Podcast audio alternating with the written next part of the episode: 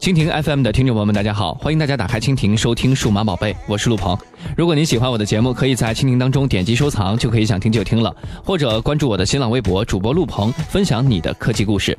当然，我还有一张全新的专辑，叫做《越听越经典》。如果您喜欢经典老歌的话，也可以关注我的新专辑《越听越经典》。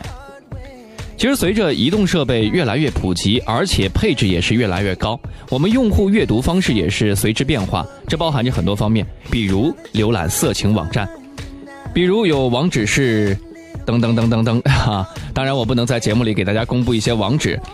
我们今天节目当中要给大家说一说的，就是智能手机用户对色情网站的访问情况。从中呢，我们可以看到，移动终端已经成为最主要的一个阅读方式了。那么，我们一个调查数据中，我们可以看到，二零一四年有百分之四十五的用户在用手机看色情网站，十分之一的人是用平板电脑看。美国的数据呢是二零一三年用手机看色情网站的竟然达到了一半，平板则是十分之一。到了二零一四年，这个比例分别提升了百分之六十五和百分之十二。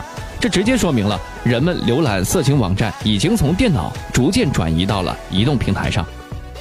不过，我不知道你知不知道，在过去的一年中。用移动设备浏览色情网站增加最快的竟然是土耳其，直线飙升了六倍。而安卓用户呢是百分之四十九点九，观看色情网站的超越了 iOS 的用户百分之四十点二。其实感觉有意思的是，由于苹果系统的封闭性，Safari 是用户观看色情网站使用最多的浏览器，几乎快达到了百分之四十。